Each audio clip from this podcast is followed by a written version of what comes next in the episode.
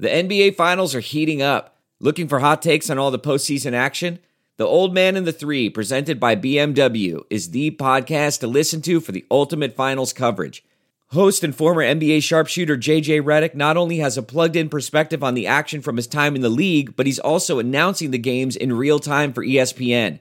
JJ has the ultimate insider point of view, and he's taking you along for the ride as he breaks down the best defensive schemes, dunks, and drives from each game.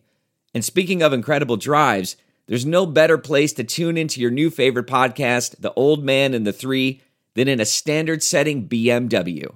Luxury meets power to create a wholly new driving experience. Push the limits this NBA season with the brand that set the ultimate standard BMW, the ultimate driving machine. There are people that love analytics football podcasts. There are people that love uh, football podcasts that focus on film study. And then there's the degenerates who watch this show who love both because we do our best to give uh, both sides of the football analysis coin. And this is an excellent week to do so uh, because we have poured over as much data as humanly possible. We have poured over as much film as humanly possible when trying to preview, in our opinion, the five best games of week eight. Some sneaky good matchups here, even with all the injuries, even with all the questions about who's going to play and who's not going to play. Again, we're recording this on a Thursday morning, so we don't have all those answers yet, but still sneaky good matchups nonetheless. Before we get into all of them, though, EJ, my wonderful partner in crime, how are you? What are you drinking? How's your week looking? I'm good. The week's going by quick. I think this might be one of the first weeks where people question a few of our choices and go, why'd you pick that game? But we'll try and explain that to you in detail, as you said. Um, yeah, we're recording this again on a Thursday, a little bit of a day later because uh, we have some musical accompaniment on your end of the scale. But I have I found That's a way to put it. one more Buenaveza in the back of the fridge, and since it's been a fairly long morning for both of us, cheers. Well, it, yeah, it's 10:15 in the morning, but we've both been up since 4. So, it's really lunchtime. Uh, so I have my, my favorite lunch beer. I got a Pacifico. Uh, you know, it's Halloween week in California, so it's still technically summer here. Uh, so Pacifico I think is is warranted. You know what's funny about that? Huh.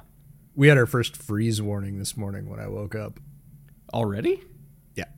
Yeah. It was 43 yesterday when I woke up, and this morning when I woke up, the indicator on the like the computer when I fired up to do agenda work at oh god 30 in the morning um, said possible freeze warning, and I was like, really? Okay. So Meanwhile, all of our friends in Buffalo that are preparing for the TNF game tonight are like, "Fuck you guys, man!" like it's it's been like we've got to sit in it.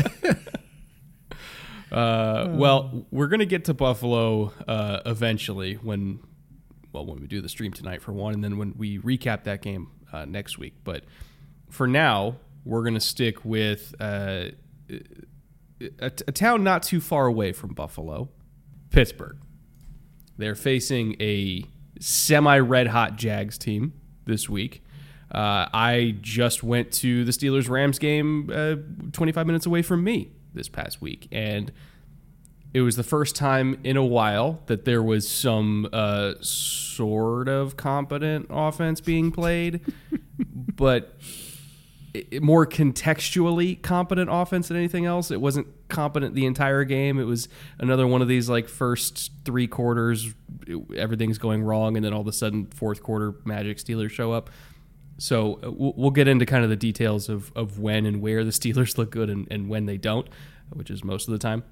Uh, but before uh, before I unload all of my notes, do you have any notes yourself, EJ, on uh, the other offense they're going to have to keep up with Jacksonville Jaguars?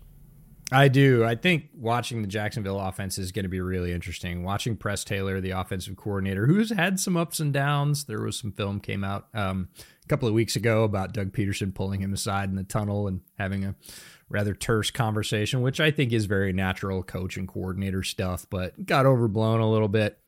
Press Taylor's going to have to try and weaponize Travis Etienne. Like that's what's working for the Jags right now. He is almost 30% of their total yardage, 30%, 37% of their TDs, and they need to find him ways to get him the ball, whether it's in the passing game or in the rushing game. And it's going to be tough either way. We'll talk about the Steelers defense in a bit, but they're They're very good against the run. They tend to be, because of the structures they play, very good against a short passing game as well. But Press Taylor's going to have the challenge of getting the ball into Travis Etienne's hands because, you know, somewhat as he goes, so go the Jaguars. Yes, they also have Trevor and lots of passing weapons, but when Travis Etienne runs the ball well, the Jaguars tend to do well. On the other side, uh, the passing game side, as opposed to the rushing game side, they got to get Calvin Ridley going. Calvin Ridley Um, they got to get him going again. It's not that he's never been going in this offense. They just, of late, he's had almost nothing. I don't care how they do it, but he's only had four targets in the last game. He's only got 35 yards total over the last two games. That's not enough for a guy you brought in to be a number one. And there's a lot, you see lots of fantasy analysts and everybody else saying Calvin Ridley is a psyop.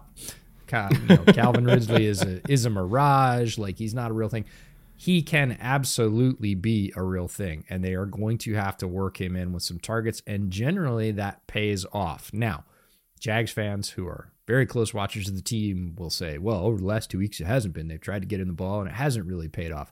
You don't stop with a guy like calvin ridley. You keep getting the ball. Shoot or shoot right? Get the ball in his hands. He's a weapon. They need to find a way to do that to get their rhythm back. What's interesting about this Jags offense as it relates to Ridley They've faced the fourth fewest snaps of cover one in the NFL in passing situations. So teams don't really play a lot of like straight up man coverage against them. They're going to see a lot more of it this week because the Steelers love playing cover one. That's one of their favorite coverages. It's it's cover three, cover one, and then situationally in like third and long they'll play cover two. Um, but third and five, like that's that's cover one city for them. They've already played the Colts twice. They played the Bills, Texans, Chiefs. All of them largely played uh, zone, which is, um, in terms of the types of zones they, they saw, it was a lot of cover two, a lot of quarters, and then either cover six or cover eight, um, depending on how you want to, depending on, on the label you want to put on it for quarter, quarter, half versus half, quarter, quarter. Um, and, you know, they brought in Calvin Ridley to win one on ones against man coverage. You know, they brought him in to be a separator. They brought him in to be the alpha. He's got to go out there and beat these Steelers corners, you know, Joey Porter Jr. included, who has been fantastic for them, but really needs to go out there and win. The last time they faced a defense that played as much man as as they're likely to see against Pittsburgh was Atlanta. Um, they rolled out cover one 24 times in that game, which is probably going to be a similar number to what the Steelers play uh, and most of their cover one they faced this year was was in that game, and uh, that was the Christian Kirk show. You know, he ate it up with, with eight for 84. Ridley only had two for 38. So even in a game where it's like, okay, we brought in Ridley to go beat man to man, like they were still force feeding Kirk because he was winning more consistently. Um, we know the talent is there. We know the burst is there. I I truly don't know why he hasn't been featured, but by God, feature the man. Like he's on paper, on paper, he's your best receiver, and they're just not giving him the ball in favor of everybody else. So um, it's one of the NFL's great mysteries because I, I don't know why uh, things have shook out this way. I mean, you and I spent all summer saying like, "Oh my God, Calvin Ridley's a good football player," and he's still a good football player. Uh, yep, but he's a good football player that's not getting targets. So it's just it's kind of weird. I don't know on the pass protection side, rookie right tackle Anton Harrison's played well in limited action so far. We both really liked him coming out in the draft. We thought he was one of those sort of high tier two tackles that was right there, not necessarily in the top conversation of three or four, but literally right after that. Could play well and could play early. He's been both, but look, he's going to get pushed in a way that he hasn't been pushed before because the Steelers pass rush, they're lighting it up. And I think we'll know a lot more about Anton Harrison after this one because we're going to see him face stuff he hasn't seen yet and faced yet. How do you feel about that matchup between the rookie right tackle, who's played well, and the Steelers pass rush that is real solid? The only time that he's been tested like this so far was in the Chiefs game where they put Chris Jones out on him as an edge rusher, and Jones got two sacks on him. Um, and and TJ Watt is obviously a Chris Jones caliber player who will line up on the edge a lot more than Chris Jones did. Uh, he's only given up 11 pressures so far this year, but four of them were sacks, and they were all four not great sacks. It wasn't just like, oh, Trevor ran into the pressure. It was like, oh yeah, he got beat. Um, the the the problem that I've seen with him, if I can point to a problem, again, he's he's been fine. It's just when he gets beat, he gets beat real bad. Uh, he's been a consistent two hand puncher. Um, you know, he's got a lot of length, a lot of power, so he kind of wants to get into your chest immediately and just win that battle early. And Jones punished that with double swipe moves multiple times for sacks. TJ Watt obviously uses that move a lot himself. That is his favorite move. And I would caution Anton Harrison against using a two handed punch against TJ in this game because he will get beat for a sack if he does so. Um, you know, also had another sack he gave up early in the year where he just straight up got off the ball late. Uh, that's on him. Got to time the snap better. You know, got to, and I don't know if it was he just didn't hear the cadence well. I don't know if he just didn't know what snap count they were on, but got to be off the ball on time. Um, and then there was another one because he, he does kind of play upright a little bit where he got hit by a, a hump move, a, a, counter inside. Like they, they got him at the end of the pocket and then they just went under his under his armpit and literally threw him to the back of the pocket and got Trevor. So again, some technical things that he can clean up. Uh, overall, he's been fine for them, but boy, you can't afford to make technical mistakes against the Steelers because not only TJ, but Highsmith will eat you alive if you do. Yeah, it's going to come. We're going to see it. We're going to see a variety of moves. The rushers in Pittsburgh don't always use the same moves. And when they run loop stunts, he's going to get, you know, possibly a face full of Keanu Benton. That's not great either. Yikes. So it's, yeah, it's going to be a long day. And like I said, I think we'll know more about him after this game than we do now. Again, it's been good. And I think really that was the book on him coming in is that he had a lot of potential. He played really well in certain sets, played with a lot of power. So we expected that he would be pretty good in the run game. The length is good in the pass game, but like you said, a little bit upright. Hand usage is a work in progress, and he's going to learn. he's probably going to learn a little bit on Sunday. We'll see. Flipping over to the other side, the Jaguars D look, the Steelers are going to try and run no matter what. Matt Canada has shown that he's going to commit to it, whether or not it's efficient. They're they're just going to bring the run. So the Jaguars have the fifth ranked run defense, and they're going to be tasked with making that an inefficient exercise. Whether or not they do, they're still going to see it. Even if you shut the run game down for the Steelers in terms of what they're getting per rush, Canada has shown that he will commit to it and keep going with it and bang his head against that wall, much to Steelers fans' dismay. So, Jags need to be able to do it. Um, once they do it, they can't relax because the Steelers are going to keep doing it, kind of no matter what, whether it's working or not, which is a, a weird thing to do as a as an offense, as a football organization. But how do you see the Jaguars' very good run defense stacking up against the Steelers' kind of um, no matter what rushing attack. You know, it's kind of an interesting conversation because you know you, you listen to Steelers fans and their complaints about this offense, and it's always like, oh, we just we run on first down, we run Najee into a wall, it doesn't work. Well, Pittsburgh has the sixth highest explosive run rate on first down in the NFL this year. Now, they don't have a lot of first downs to work with because on third down, they've been so bad that they're not converting and, and getting a fresh set of downs for them to run again. But they actually have quite a few explosive early down carries, both with Najee and with Warren. Like they've oddly been able to to get a bunch of good chunk plays on first down. Now, second down run entirely entirely different conversation because situationally down and distance.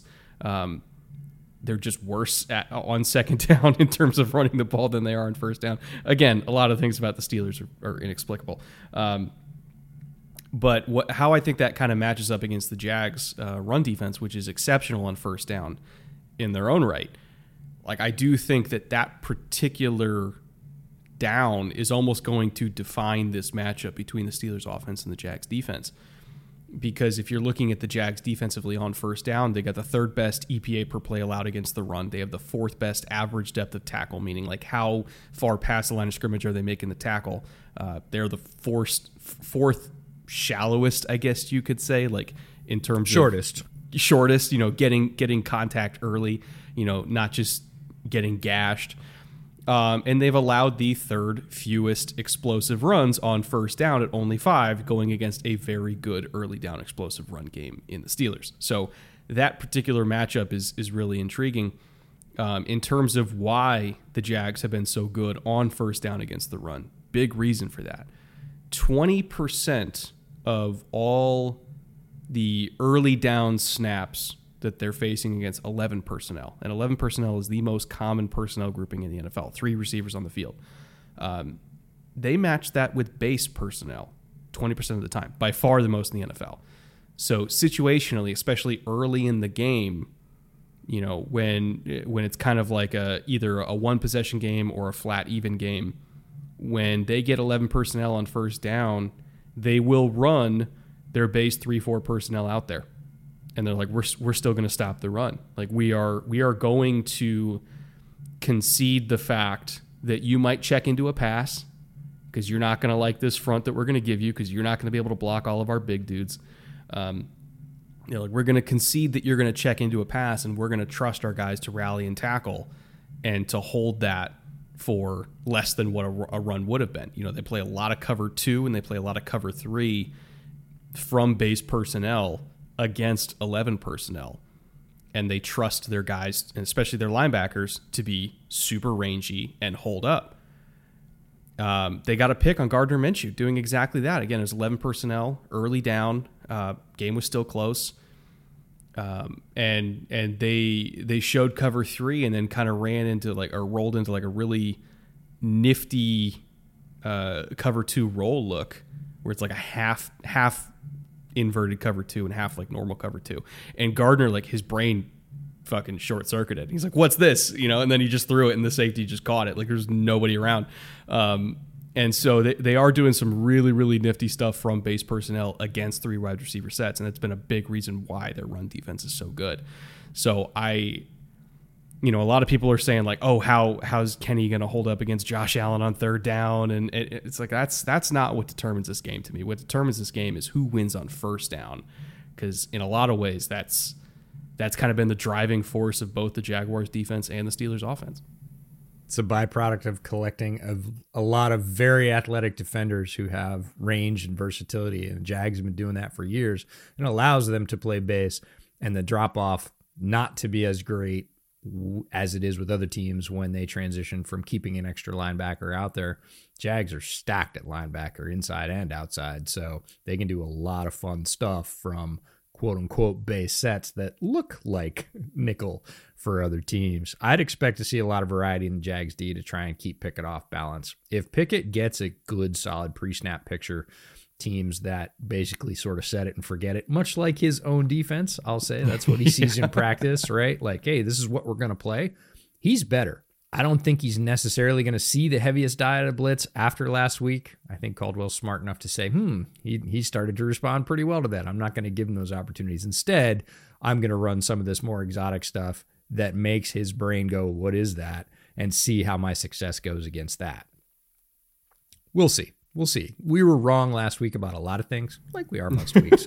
Um, a, lot, lot of, of things. a lot of things went opposite last week. It felt like we said this, so of course the opposite happened, and we joked about that, but we weren't serious. And the NFL took us really seriously last week, apparently.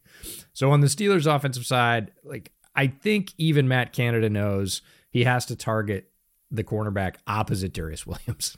like I hope he knows that because with Tyson Campbell out, Williams has play, been playing really, really well for too long against too many receivers to say, hey, I want to send my best guy against him and basically waste or have a bunch of neutral reps where he's basically a decoy. And that's not going to play out very well for the Steelers.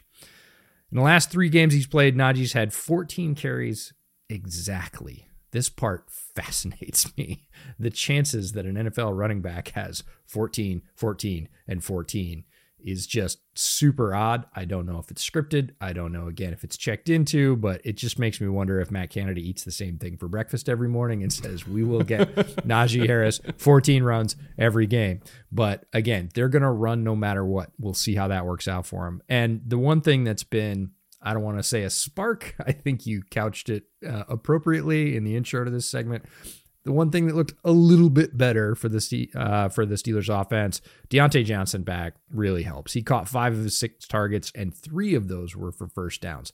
That's that's a combination, and his you know his average reception was in the 15 yard range. So he's he's not only getting yardage, but he's also keeping the sticks moving, and that's the kind of glue they haven't had in the passing game, uh, really in either of those categories. So it's a big get for him to be back, and I think we'll see his workload increase week by week as that continues to happen. Maybe that means a few less runs. I don't think Steelers fans would be mad about that right now.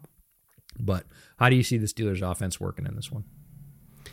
It's interesting because um, not only do we get the first through third quarter Steelers and then fourth quarter Steelers, which are two different teams, but you also get Kenny versus zone versus Kenny versus man, yeah. two very different quarterbacks. Um, you know, he, he was good against pressure last week, but part of that because the Rams were playing a lot of man behind it.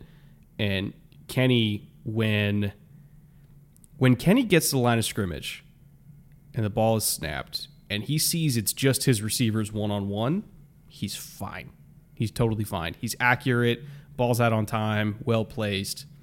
You know, we saw we saw the game winner against Baltimore. Like we saw the back shoulder fades to Pickens uh, against the Rams. We saw we saw the bullet slants that he hit to Pickens. You know, I mentioned he had five uh, explosive catches in that game, and four of them were against press man coverage. Like it, Kenny against man is awesome. Like even the the big catch and run to Diontae, it was a return route against man. I I believe the Jags coaching staff is smart enough to realize that they shouldn't play man in this one, even though they, in theory, have the DBs to do it.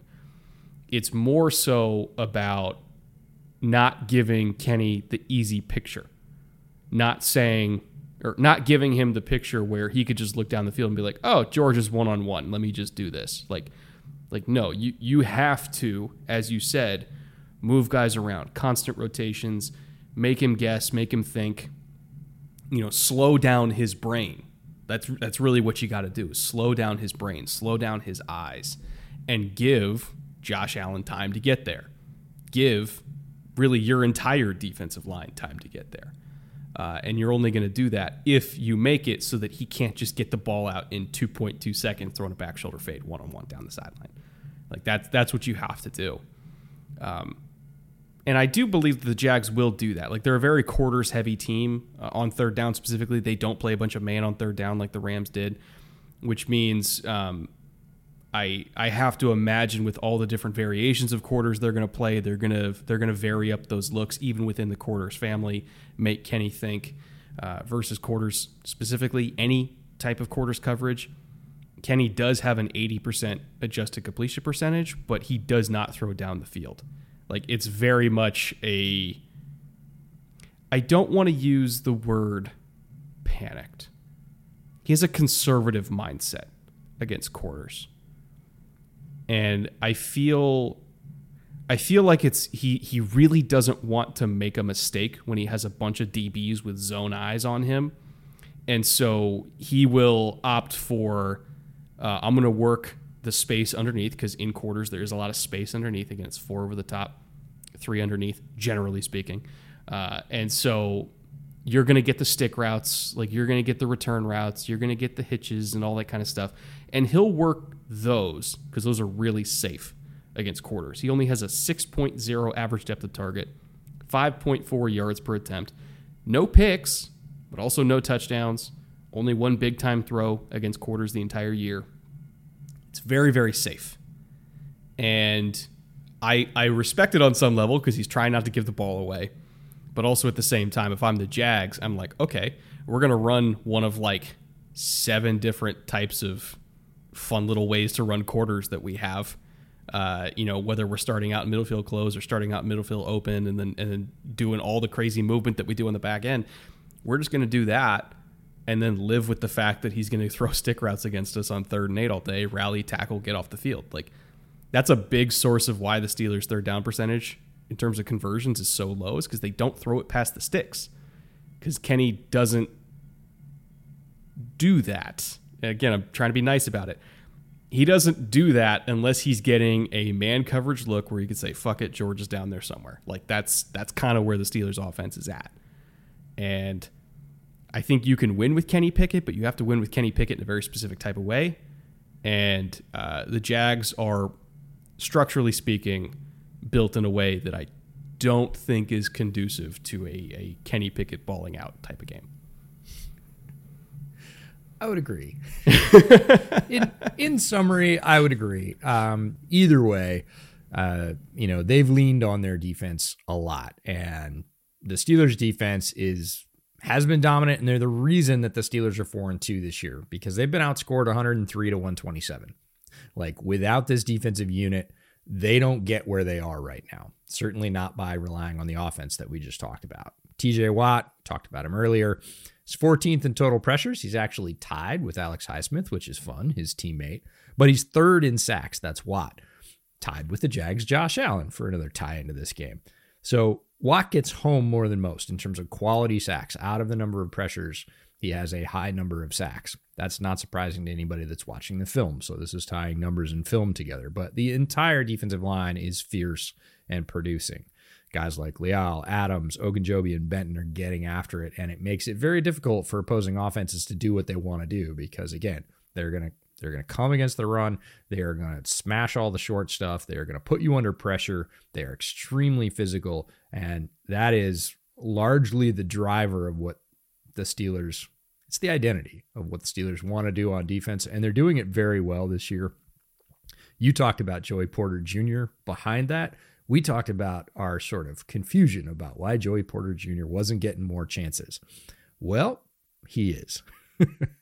so he leads the entire league in lowest completion percentage allowed out of players with 100 coverage snaps as a sorting at just 10%. Like that's not leads the league for rookies, that's lead the league for corners.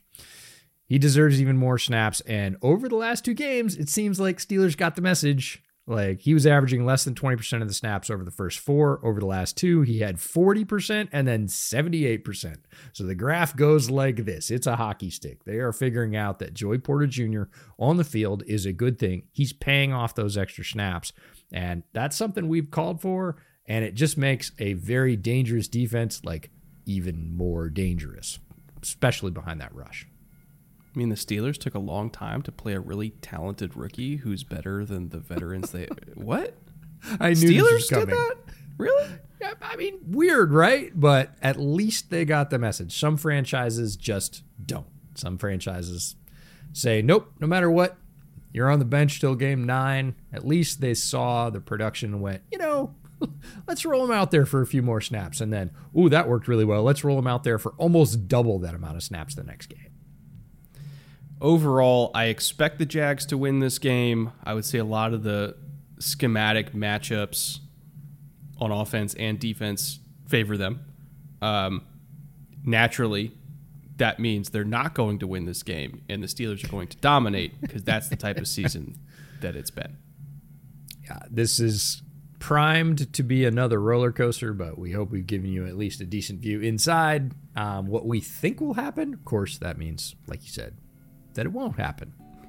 One thing, really quick, and then we'll get right back to the show. We are smack dab in the middle of fall, so it's crew neck season and obviously quarter zip season too. So if you find yourself in the market for one of those, or really anything else, check out our sponsor for today, Vuori. If you're watching the YouTube version of this show, I'm wearing one of their crews right now in burgundy, but they also have a variety of other colors and styles too. Their entire brand is all about creating clothes that you can either be active in or go out in. They have extensive activewear lines for both men and women, but also carry a ton of styles for the office or just lounging around the house and watching football. They make clothes for people of all sizes and body types, as evidenced by me, a bigger dude wearing this stuff right now, and the material quality of each garment is really, really good. Everything I have from Vuori's been washed several times at this point, probably over 10 times each, actually, considering how often I wear it, and you wouldn't even know the difference. It still feels new to me. So I highly recommend checking out everything that Vuori has to offer in their catalog just to see if anything fits your personal style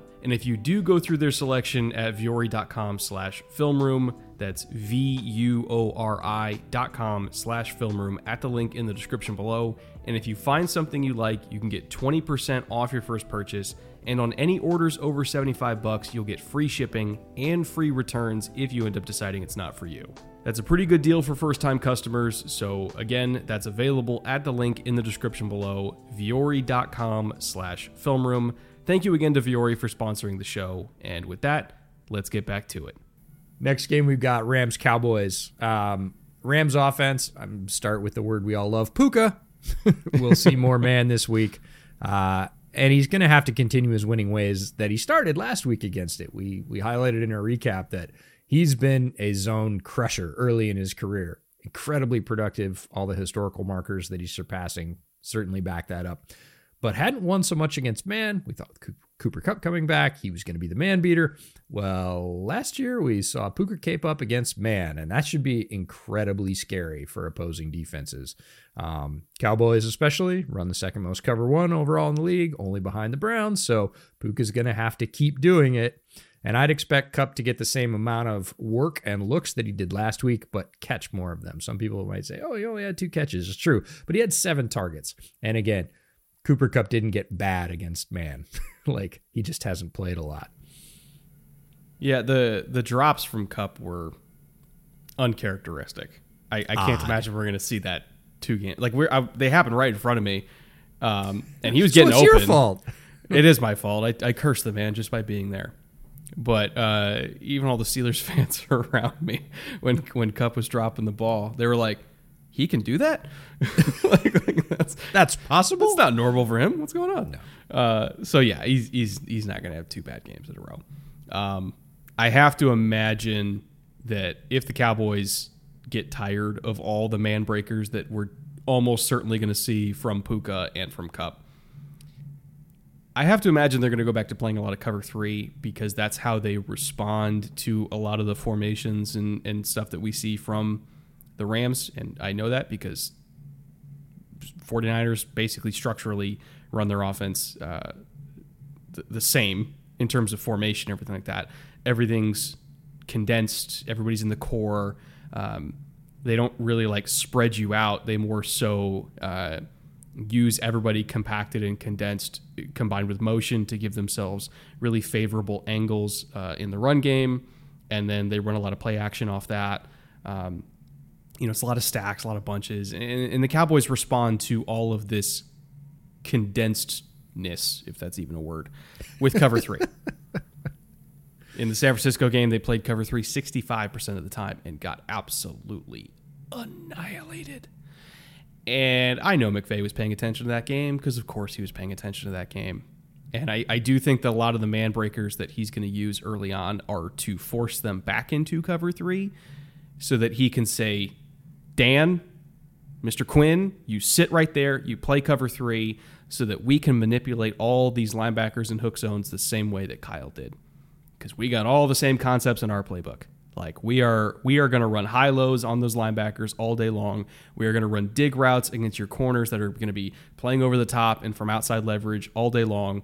Stephon Gilmore is not going to be able to keep up at this phase of his career uh, with with Cooper um, or even with Puka, you know, rolling inside on these dig routes with speed cuts. Like eh, Stephon is Stephon, I think, still operates well uh, as a press man coverage corner, but he's if you're asking him to play in space in cover three, it's a totally different conversation.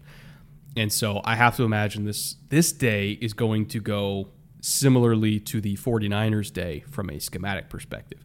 Now, whether or not the Cowboys will perform better out of cover three. We'll see. A lot of that, I think, depends on how well the defensive line can just get home and get pressure on Stafford against a very vulnerable offensive line for the Rams, which we've talked about at length throughout this season. Like they are not as good in pass protection as the 49ers are. So if the Cowboys are going to shut them down, uh, it's it's going to be on Micah and all those guys we'll see what happens. But schematically speaking, I think this is going to play out a, a, very similar way to uh, to the 49ers game. The rush game for the Rams is going to be a little bit different because Royce Freeman is in, and he loves to build up steam, man. I kind of miss Royce Freeman. like he loves to one cut and get north south, and we saw it last week a bunch of times. And they actually opened holes for him to do that. He just loves to plow through the A gaps. They pulled it off versus the Steelers. Again, we just talked about the Steelers being a very good run defense for all the Cowboys backers who are out there saying our defensive line's really good against the run. Yeah, so is the Steelers, and they still managed to pop Royce Freeman through three or four times for really good games. But he is a bowling ball. He is not Kyren Williams. He is not a slasher. He is not an outside speed guy for the most part. He is not really a cutter. He is a one cut guy that's going to get north south and power. And they made it work last week. So it'll be interesting to see how they make that work against Dallas. The Rams defense this is maybe one of the best matchups of the week. No, I'm just going to say it's the best matchup of the week. Get your popcorn ready. Aaron Donald versus Zach Martin and Tyler Smith. You're going to see those reps. We're going to isolate them. We're going to sit back, grab our favorite beverage, and go, okay, this is awesome on awesome. I mean, Tyler Smith's been amazing this year. He hasn't played every game, but even in a four game sample size, to only allow two pressures in four games, like that's absurd. His pressure percentage allowed, if in, in terms of just percentage of pass blocking snaps that wind up as a pressure, second in the NFL, second best in the NFL, I should say. I think Robert Hunt's the only one who's who's less than him. So Tyler Smith has been outrageous, and then of course Zach Martin is Zach Martin, right? So in terms of uh, pass rushing three technique against elite pass protecting guard, it, there's really nowhere to hide for Donald in this one. Like he's going to have to go up against like an all pro caliber pass protecting guard, no matter where he's lining up. You know, maybe they'll just put him out uh, against the tackles just just to give him easier matchups. Because believe it or not, the Cowboys tackles this year are easier matchups than the Cowboys guards. Uh, it's it's a hell of a hell of a game. Um, for a lot of ways, or in a lot of ways, I should say. And that specific individual matchup is probably at the top of the list. It's weird because somebody I know thought Tyler Smith was going to be a really good guard. I, you know, it's funny because when that draft happened, I'll have to go back and look at our draft live stream. You and I were both pretty excited about that pick. We were like, "Yeah, mm-hmm. I'm in on Tyler Smith." And then but, I remember we, we were looking at like the draft grades the next day, and we are like, "Why does everybody hate the Tyler Smith pick? Like he's fucking good. Like he's super violent. He could play tackle. He's he'd be a Pro Bowl tackle or an All Pro guard. And guess what? He he's gonna be an All Pro guard. Like that one at the time. Like this is not a hindsight thing. At the time, we thought that was a great pick, and then we're befuddled that a lot of other people disagreed. And uh, I, you know, we don't we don't get a lot right. I mean, we get a decent amount right. I'm willing to hang my hat on that one because you and I were, were both part of the Tyler Smith fan club, and he's thankfully worked out. Yeah, and the big the big debate that year was you know tackle or guard. You drafted to play tackle or guard, and we said play both, but he was at the top of my guard rankings. I had him as a guard, and he was right up near the top. If he wasn't number one, I think he was number two, and it was because of that power, short area quickness, all the things that we're seeing him sort of manifest in Dallas. And it was weird the next day because Dallas has obviously drafted interior offensive lineman high. Yeah. And had good success with it. So you'd figure their fan base was like, hey, we trust them. We're gonna we're gonna give them some slack on this one. They've they've got a good track record. Instead, it was kind of the opposite. So yeah, that was that was befuddling. Speaking of befuddling, the Rams D has to tackle, especially late in the game. The game you went to, it absolutely crushed them in the Steelers game. They didn't tackle late, and that was the difference in that game. If they just tackled a couple of times, I don't think the Steelers offense could have overcome the yardage they had to. Instead, they just flat out gave it to them. Like it was two easy, very large plays that put the Steelers in range to win that game. And just a quick shout out to another defender who is the less mentioned kind that we really like. Russ Yeast, probably the least well known member of the Rams secondary, was one of the most involved against Pitt last week. He had a really good game, super active. Um, so just a quick shout his direction. Uh, one other note uh, in this kind of Cowboys offense versus Rams defense matchup. Um, you you and I have both been somewhat confused by the Cowboys run game this year. Mainly confused by like how unproductive it is. You know, because we, we both loved Tony Pollard for years at this point, and we've both been waiting for Tony Pollard to get his shot. And Tony Pollard got his shot this year, and he doesn't look like Tony Pollard. It's Like, so it's- sad. This it's is real so bad. sad. Like, and I, I get it. There's the injury that maybe affected things, but this doesn't look the same. Like he is 71st in the NFL among players with at least 25 rush attempts in terms of uh, missed tackles forced per attempt. He's broken seven tackles the entire year, and he's got almost 100 carries. Like that's bad. Like objectively, really, really bad. One of our favorite running backs in the NFL, easily, and he's averaging 35 rush yards a game over the last three. Like this is not a blip or a good defensive front or you know just he was feeling under the weather or anything else. This is like, wait, guys, what what happened? Like where'd he go? It's terrible. I hate it. not breaking tackles. The explosiveness seems less than it was pre-injury. Again, I, I don't know if if something's going on physically, but that that doesn't look like Tony Pollard, and it's really really holding them back. Now they do get their run game coordinator back this week, Jeff Blasco. He was he was gone for the first six six games, I think it was. Um, maybe that affects things, but like that doesn't look like Tony Pollard, and I'm genuinely worried that it's going to be like this the entire year, and it's going to be all on Dak to do everything, and that's that's a tough situation. That's the problem is without a true rushing threat, which Tony Pollard has been. That's the whole reason they retained him and made him the number one back in that offense. They get way too one dimensional and we throw it back in Dak's lap. Now, some Cowboys supporters might be saying, "Well, that's that's fine. Dak's great." Weird stat about Dak this year. He is the literal definition. He is the human embodiment of a roller coaster this year.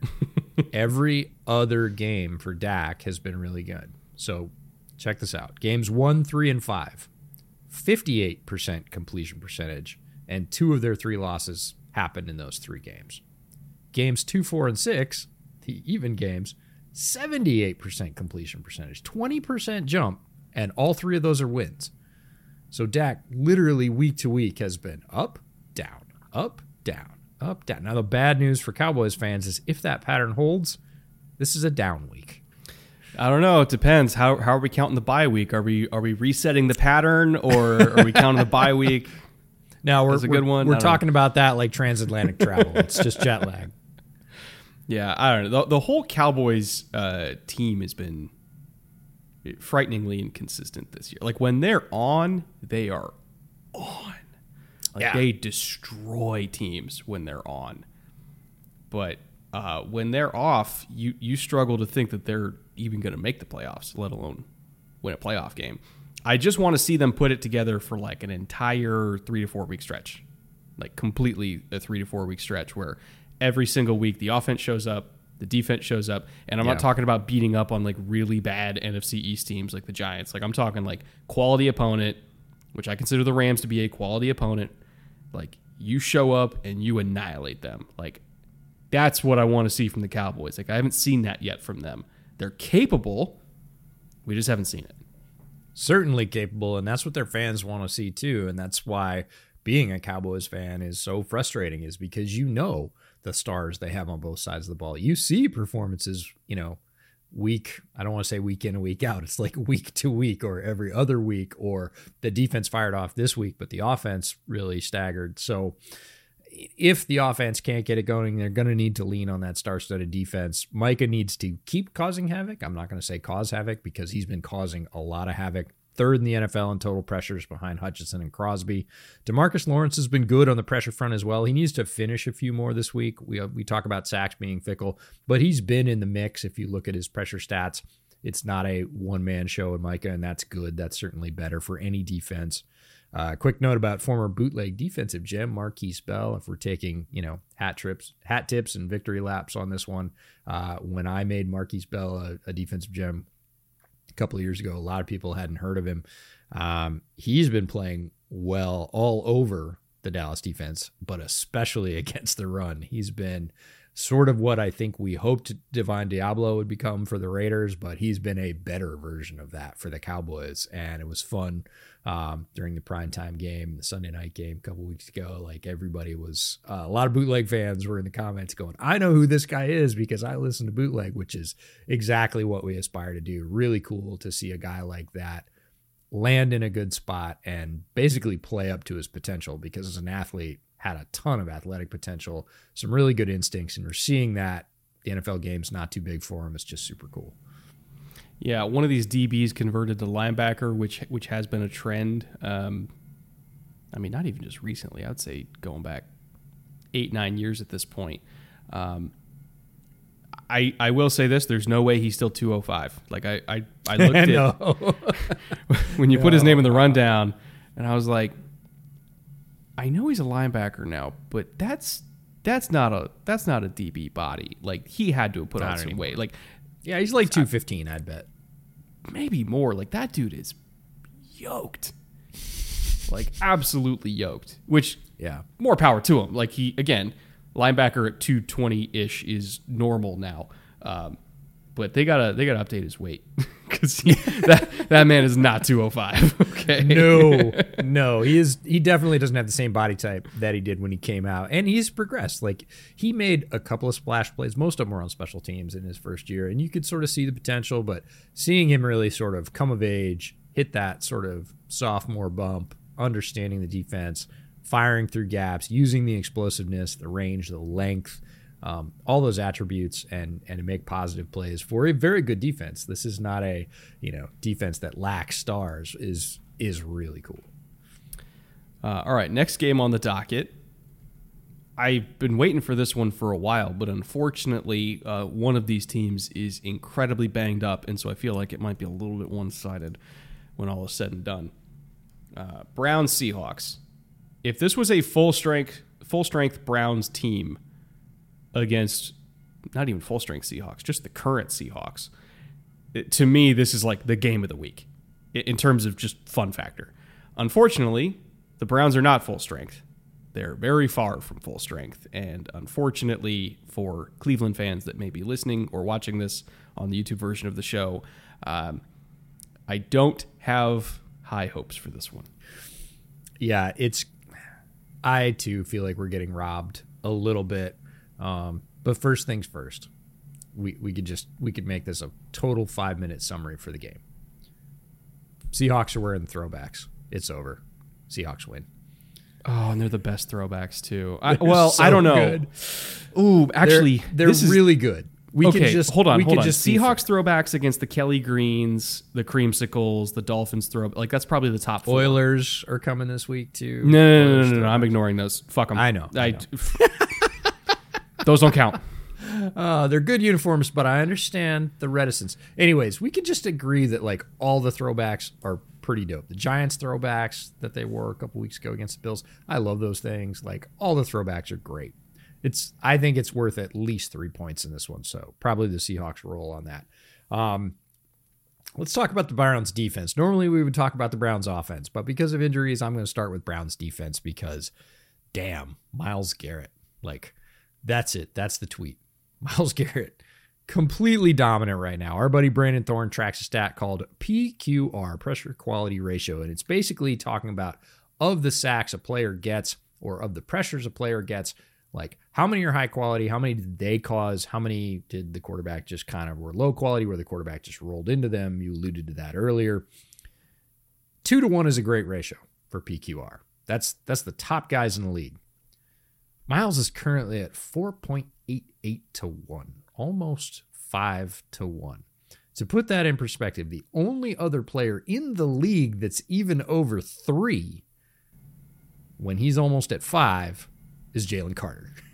And Jalen Carter's been wrecking freaking shop for the Philly defensive line. Everybody else is below 3 in the league and Myles is almost at 5. Like this is a guy that is playing the top of his absolute game at the height of his powers and really leading again a defense that's full of talent but he is playing up here right now Myles garrett is powering the browns defense he is uh, now at the point of his career where a he's still in his physical prime, but b he's seen enough now where he's got every trick. And, and you give a, a, a physical marvel like that every single trick in the book, every single answer to the test, and yeah, they're gonna win like that. You know, it's it's to me, it's no different than. This is gonna sound sacrilegious. It's no different than prime Reggie White. Put him on a guard, put him on tackle, stand up, hand in the dirt. Doesn't matter. He's gonna win, and he's gonna win with every single move. He's gonna take your 330 pound guard and throw him with one arm. He's gonna walk your All Pro tackle back into the quarterback. He he is playing on an entirely different level right now uh, even by his standards. And I'm I'm not going to wade into the whole T.J. Watt versus Myles Garrett discussion because that gets me nowhere, uh, other than just getting death threats. Yeah, covered in tomatoes. That's where that gets you. But I will just leave it at this: he is easily, easily one of the two to three front runners for Defensive Player of the Year, and it's going to be tough to unseat him if he keeps playing like this. Because this, like, I, even for him, we haven't seen him do this before, and he was already, you know, on the short list of names for best edge in the NFL. Th- this is new for even him, so he's outrageous. You know, it, it's he's one of the reasons why the Browns still could win because he can take over the game by himself, just like he did against Indy, where everything that could have gone wrong went wrong. Like Myles can still just have a Myles Garrett day and win the game single handedly. Um, but he's going to have to because the Browns offense, you know, no Deshaun Watson again. So it's a, a, PJ Walker game again. Jerome Ford's out. He's got the ankle. So it's the Kareem Hunt show this weekend. And Hunt, just like Tony Pollard, the juice is not the same. He's got one broken tackle on 33 attempts this year, um, less than three and a half per carry, only two explosive runs on the entire year so far. And those were when he literally wasn't touched at the line of scrimmage. So uh, Browns offensive line, you're up, guys. Like you, you got to carry the load on this one because the Hawks have a very, very good run defense. They're seventh in tackles for loss or no gain. Like you, you got to keep Hunt clean, two to three yards past line of scrimmage, or the run game won't be there. He's not going to break tackles on his own. He's not going to burn pursuit angles to the edge. Like th- that's what Kareem Hunt is now, and as an RB3, you're fine with it. As an RB1, you're not. So it's it's got to be the Myles Garrett game and the Browns offensive line game and short of both of those two things showing up, uh, it's going to be tough for him. Watching the the disparity between Jerome Ford and Kareem Hunt over the past couple of weeks, where they've been in the same backfield and you know getting touches behind the very same offensive line during the same game against the same defense, has been uh, enlightening in terms of running back is a young man's game in the NFL, and Jerome Ford is that, and Kareem Hunt doesn't seem to be any longer. We'll pivot, talk about the Seahawks D. Uh, I talked about Myles Garrett. We're going to talk about a much younger player who is starting to ascend, not at that level, but Boye Mafe, guy we loved in the draft, is starting to lead the way for this rush with Uchenna Nwosu banged up. Love Nwosu as a free agent ad he's been delivering for the Clint Hurtt defense. He goes down with an injury, and Mafe just kind of grabbed the torch, didn't let it hit the ground, and kept right on running. 20 pressures and four sacks this year. Eight of those pressures and two of those sacks have been over the last three weeks alone. So he is really starting. The light is coming on for him. He was a physical marvel um, that was a bit young in his player development. He was a bit raw. There was what we call untapped potential. We loved that in the draft. We knew it was going to depend a lot on landing spot. He has landed in the Clint Hurtt defense. He has taken lessons from veterans around him, and he is now saying, "Nope, I got it, guys." Um, making people sort of forget about the other edge rushers. I think when Nwosu comes back, it's going to be a very good one-two punch. Um, but until that happens, they just signed Frank Clark yesterday, so he is a Seahawk again. Gives them again some insurance down the stretch for any other injuries, and if Nwosu comes back healthy, just one more guy that can get to the opposing passer. And that sort of starts it up. Sad, side, sad, bootleg, side note. Love to see Derick Hall start to earn some of those rush reps. Hasn't happened yet. His snap counts have been down for each of the last two games compared to weeks two, four. So it might just be a balance thing. You'd think there'd be more opportunity with again most of snaps having to be divided up between the other guys. We both loved Hall coming out of Auburn, thought he was a little underrated. Um, hasn't come on for him, but if you want the sort of hopeful, you know, sunny side up version of this, Mafe didn't either in his first season, and look at him now. So don't write off Hall. He's not there quite yet. We'd like to see more of him as he develops, and really hope he takes that sophomore jump in the same way. You know who did show up in their first year? Hell yeah. Devon Witherspoon. Yep. Wow. Okay. Um, as as confident as I am that uh, Myles Garrett is in the running for Defensive Player of the Year right now, I am even more confident that Spoon is is a top not not even top three, top two candidate for Defensive Rookie of the Year. It's him and Jalen Carter right now, uh, in ter- in terms of who's going to get the award. And you could argue equally for for either of them. That's saying a lot. Like you, you brought up Jalen Carter is the only other guy over over a three to one ratio in Yep. terms of quality rush reps. Um, the fact that Spoon over his last three games, if you just threw the ball at the dirt, you would have had a higher passer rating than targeting Devon Witherspoon. His passer rating when targeted is six point three. That's unheard of Yep. in a three game sample size. He's got three pass breakups, a pick, only 14 yards allowed in coverage uh, in the entire three game stretch that, that that he's been on. And when when they kind of figured out like, oh, he's an elite nickel, like right now, like today, he's an elite nickel. Like he is a Rondé Barber type of guy as a rookie in in the first month of his existence in the league. So they kind of like made him a full time nickel, and he's just been absolutely demolishing everybody. Also has a sack and a half over that period, so it's not just him in coverage; it's him as a pass rusher. He's great against the run. He tackles. Like Pete Carroll, I think is ready to adopt him. Like he, he thinks he's his favorite grandson. I was gonna say son, but like Pete's too old for that. Like he went to the podium this week and basically said, "Oh man, just just such a good football player." like he just gushed in a way that like Carroll's always very positive about his guys, but it's different with Spoon. He sees it. He loves the way that guy's playing right now. And I'm just gonna throw this out there. Maybe it's a reverse curse. I hope it's a reverse curse, but if the Seahawks pick like one of the preeminent defensive backs and hit on him two years in a row and get pipped for defensive rookie of the year twice by teams in green, there's going to be deep sadness in the Pacific Northwest. And it might happen, but I, I hope not. I hope Spoon keeps playing well. I hope Jalen Carter keeps playing well. That's what we want to see.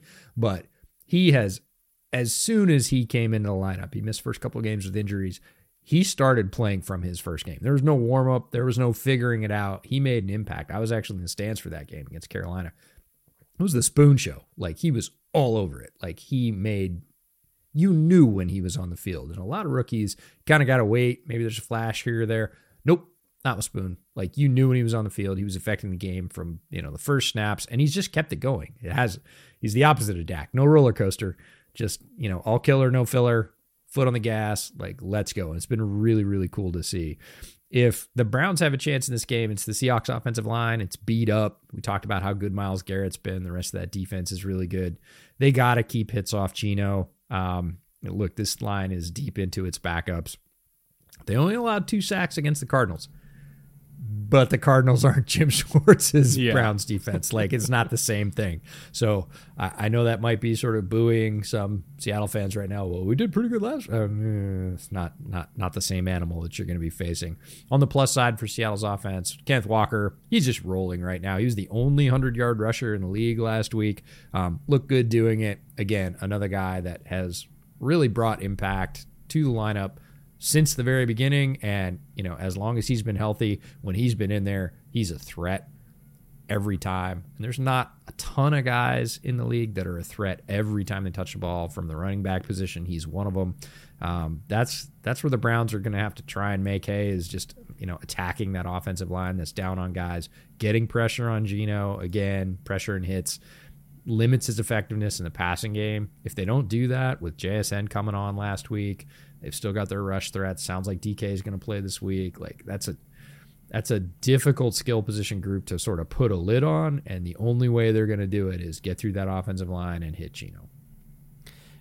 overall, uh, Geno, uh, since the first week of the year, like you know, the, the Rams game, there there was a lot of uh, consternation amongst film Twitter about how Geno handled that first game against the Rams. Obviously, the famous soundbite of Aaron Donald busting through and Geno going, "Oh my God," you know. But since that game, Geno's been back to being Geno, in Yep. my opinion. Sure. Um, very sharp. Like the two picks that he threw against the Bengals, like honestly, those were just amazing plays by DBs, more so than bad throws or bad decisions from Geno. And for at least in, in my opinion, just kind of because I, I look at what he's doing every single week because I love Geno. Uh, ever since the Rams game, he has played significantly better and is back to being himself. He's distributing the ball extremely well. Um, I would like to see JSN get more targets, but that's just because I'm selfish and I want JSN to get more targets because he's on my fantasy team and I really fucking need that. oh, Um, oh. yeah, no, I mean, enough said. Like, I'm not go. saying it's a noble motive. I'm just saying I have a motive to want It's a JSN to motive. get targeted. Yeah. There was a there was a throw he had last week, and um, speaking of JSN, everybody's like, "Oh, JSN would have had a touchdown. Like, why didn't Geno uh, unleash Oh, that yeah. ball?" But like, i- if you're looking at it, like, there's there's no way that Geno could have known that JSN was going to be open. Like, he the, the safety, like, you don't know. And, and Nate Tice did like a little study of it on Twitter you don't know where the safety is going to go before you let the ball out and so you kind of have to make an anticipatory throw based on like wh- where like what's the least threatening throw I can make based on where the safety is right now? And going away from JSN was the least threatening throw and by god he hit it. Like Geno was dropping dimes last week. So yeah I'm selfishly frustrated that JSN didn't get the touchdown but at the same time objectively speaking hell of a throw Yeah, you're back to. I love Geno being sharp. If he could point it in another direction, it would be good. No reason, but like, it, it's been good to see him back. I that was one of my. We always say that week one throws off tons of false positives, but that was probably my largest like lump in the throat panic moment from week one was Geno looking like trash, and I was like, oh no, did the magic dust wear off? like, and then he came back pretty steadily after that and and retained his form and uh, from last year, which was incredibly sharp. You know, top seven or eight quarterback in the league at the lowest. Um, so really good to see him back. Uh, Like football is just a whole lot better in Seattle when he's playing the way he is. One quick note, and then we'll get right back to the show. We're about a month away from the best football holiday of the year, Thanksgiving, and it's never too early to plan on how you're going to do your turkey. It's possible even that some of you listening have never done a whole turkey before, and that's totally okay. But if you want some inspiration and guidance for how to do a turkey the right way, our friends over at ButcherBox can help you out with that.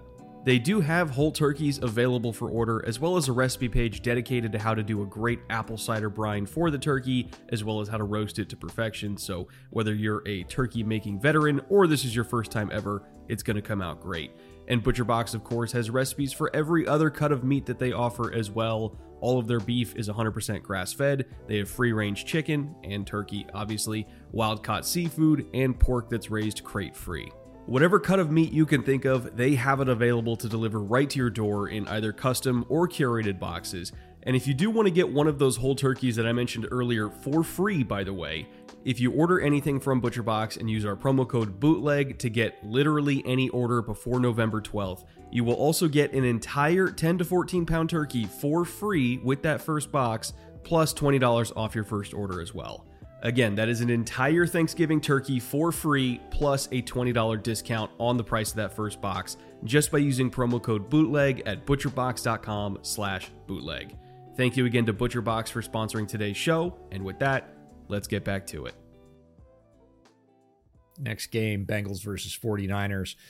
I'm guessing the Bengals are going to look pretty darn sharp after bye week with even more time for Joe Burrow to get physically right. He was starting to, before the bye, look like Joe of old, um, and certainly in his mobility. And I'm going to put a stake in the ground and say that Ja'Marr Chase has a day again. And my, most people might say, well, it's not much of a reach, EJ.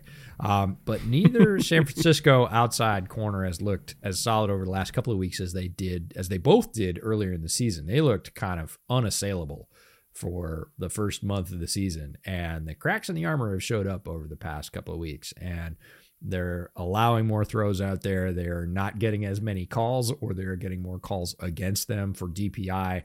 Um, they're not getting away with as much, and they've looked sort of very attackable. And if you want to pick a player in the league to attack somebody, if they're you know on the shaky edge of confidence, I'm going with Ja'Marr Chase. So I'm betting that the Bengals challenge vertically, especially early on. Also, have to mention that Joe may or may not have more time to to take shots to Ja'Marr because Orlando Brown is apparently going to be back this week, uh, coming off injury. He will have his hands full with a very, very, very, very, very, very, very, very good 49ers defensive line that is also very, very, very, very, very embarrassed uh, about what happened against Minnesota last week. So, um, you know, Bosa, Bosa against a, uh, freshly reinserted Orlando Brown. I would probably favor Bosa in that one. So he's going to have to hold up. Actually, now that I think about it, Orlando Brown played against Bosa in uh, in college, right? I think he did. Yeah, they've matched up before, and it's it's a weird matchup well, it's not a weird matchup. It's two very talented players who have two very different styles. And if Bosa can stay out in space, play and use space well, it favors him. If he gets anywhere near Orlando Brown and Orlando Brown gets his mitts on him, like well, that's become if I recall becomes a much more neutral gig. Yeah, in the in the OU Ohio State, game, I think that was Baker's last year, if I recall correctly. Um, in the OU Ohio State game, I remember when Bosa was coming out. No, I do remember that now. Um, Orlando beat Bosa consistently because he literally just got his hands on him early, and Bosa couldn't deal with the length. I don't remember if they played against each other in the pros ever since then, but um, that has been the one thing that has hampered.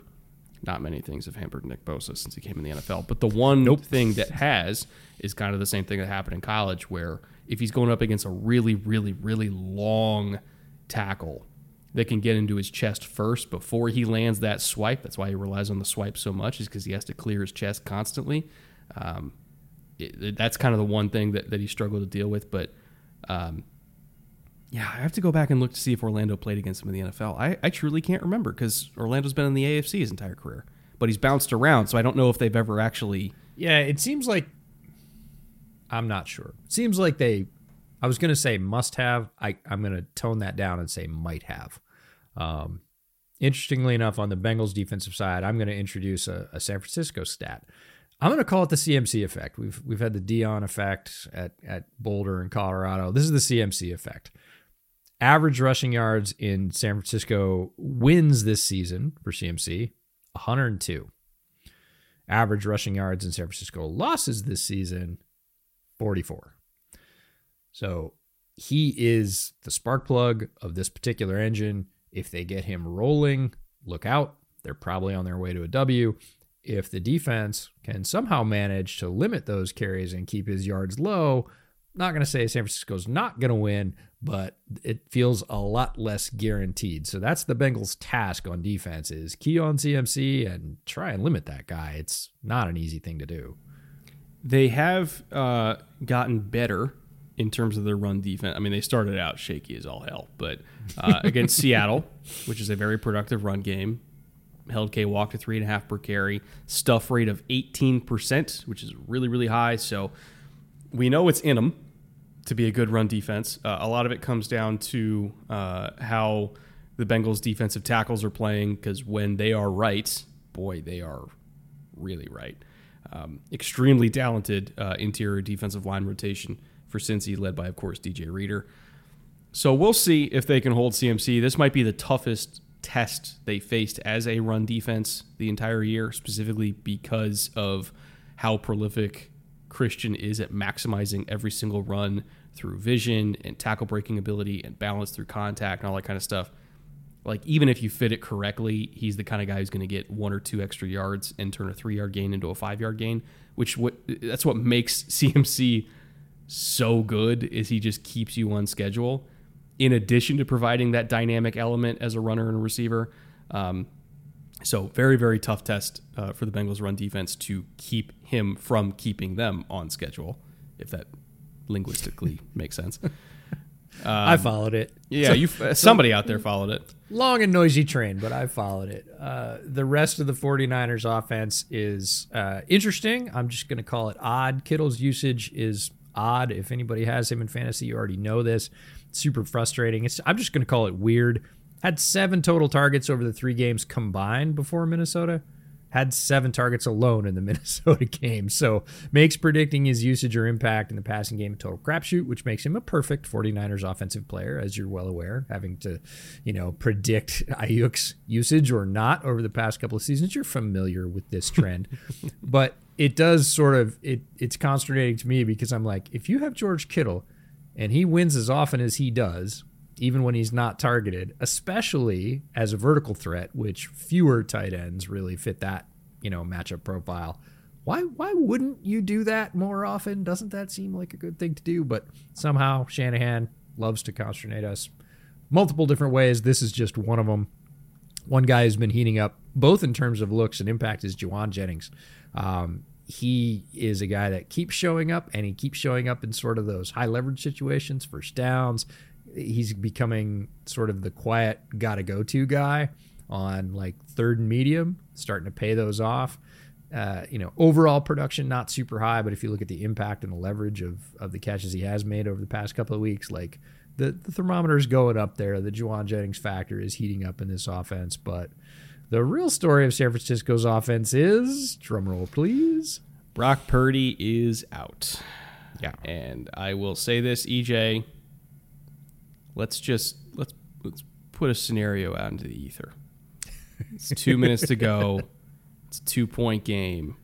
Sam Darnold drives the field, sets up a game winning field goal, uh-huh. an easy game winning field goal, and they make it. The rookie kicker makes it. You you mean one they make?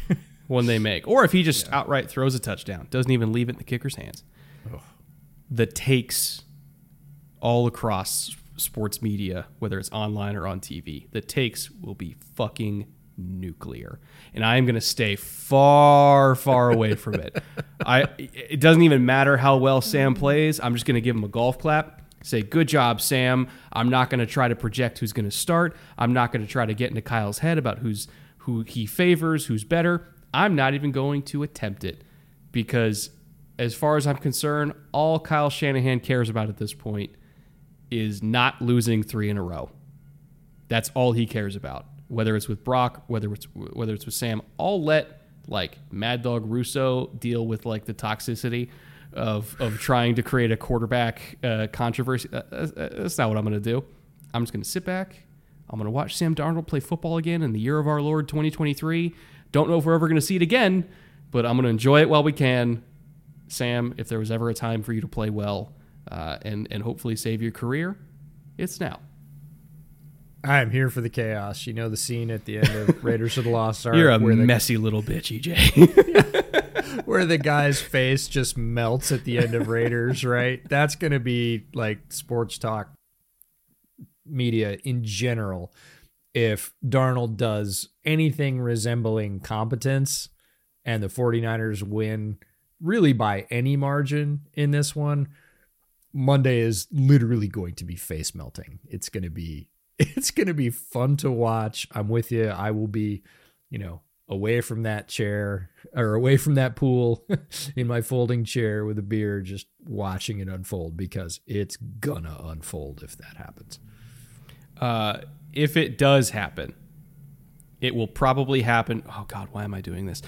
It'll probably happen because it's a Brandon Aiyuk game, EJ. I knew it was coming. Oh, I knew we couldn't make it through this segment without talking about Aiyuk, and rightfully so. Like Aiyuk's playing great this year, but it is fun to recycle all the cold, medium, freezing, hot, searing takes of of Brett Kollmann over the past couple of years about Brandon Aiyuk. And I don't know at this point. I'm I'm so far like spun by the curse that I'm not sure whether it's helping or hurting or pushing Aiyuk up or pushing Darnold down. I can't figure out which one it is anymore. So again, I'll just sit back in my lawn chair and and tip my beer and, I'm and I'm just saying, man, it's a it's a very man coverage heavy defense in Cincy in Cincy. Like who's their best man beater? It's Brandon Aiyuk. Like if uh, uh, if it's not CMC, you know, working against linebackers and safeties all day, like it's going to be Aiyuk. So, like on paper, he should go off, which means he definitely won't. I'm going to start him anyway because we know where this is going. But you did this to yourself. You really did. That's what I get for drafting him every single year. Even Something tell like myself that. I'm not going to. All right, let's talk about the 49ers defense. They've looked a little more fallible for the past couple of weeks. They, again, two weeks ago, if you said there were cracks in the 49ers defense, we both would have called you crazy. They'd played very complete games over the first month of the season. Um, if Burrow can get hot, just like Cousins did, and we know he can, we've seen him hit, I think, even streaks more consistently than Kirk has. But microwave Cousins, we'll talk about him in a bit. Um, if Joe's throwing darts early, it could be a long day for the Niners. We talked about the corners down the field. We talked about Ja'Marr's matchup with them. Um, CBs are going to get tested, all three of them. They're going to test both outside corners, and because the Bengals have good enough wide uh, wide receivers, they're going to be testing the nickel as well. Um, outside guys have been struggling with penalties down the field, and Oliver's going to draw Tyler Boyd, who is one of the better wide receiver threes in the league, and Joe will hit him. Joe uh, does not play favorites. He does not tend to over prioritize or over target people. He will take what the defense gives him. And if the nickel is trailing Tyler Boyd, he's going to throw it to Tyler Boyd. So if they get on that roll and Joe is throwing pinpoint darts, we've seen him do it before early on. 49ers could be playing catch up in this one, which I think if we, again, given that take a month ago, given where the Bengals were and the 49ers were, people would have said, What are you talking about? But future us is saying, mm, I don't know if that starts happening. And the Bengals have certainly been rounding back into form. Going to be a lot longer day for San Francisco. in terms of uh, the plan, the defensive plan for the 49ers, I'm not 100% sure what they're going to do. Um, they've kind of had a little bit of everything uh, so far this year. It's been less less cover two heavy, like what we saw with DeMeco Ryans, more man coverage heavy. Um, definitely a lot more aggressive, I would say, in terms of blitzes. Like Steve Wilks is, is not afraid to bring pressure. I'm not entirely sure, like I said, what they're going to do.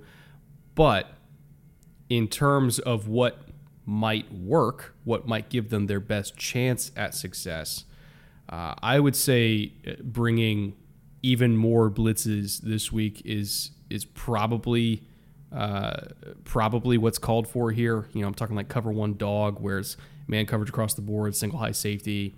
You're bringing five rushers instead of four, which would be Brett, uh, not bread, Fred. Man, breakfast beers doing wonders on me today, EJ. I'm going to say it's not just for breakfast anymore, folks.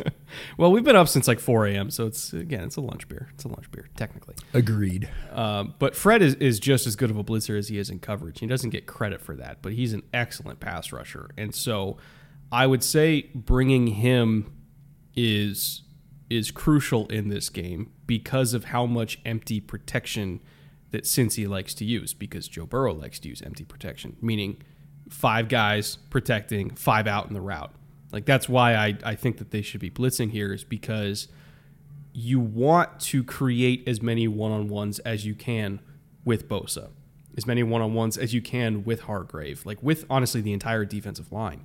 Bringing an extra guy to either um, give you like an extra contain rusher, uh, which would be Fred kind of looping around the outside to give your edges and three techniques, you know, um, the freedom to to work inside and not have to you know use your edges for contain, but use Fred for contain so that Bosa can get like a true two way go.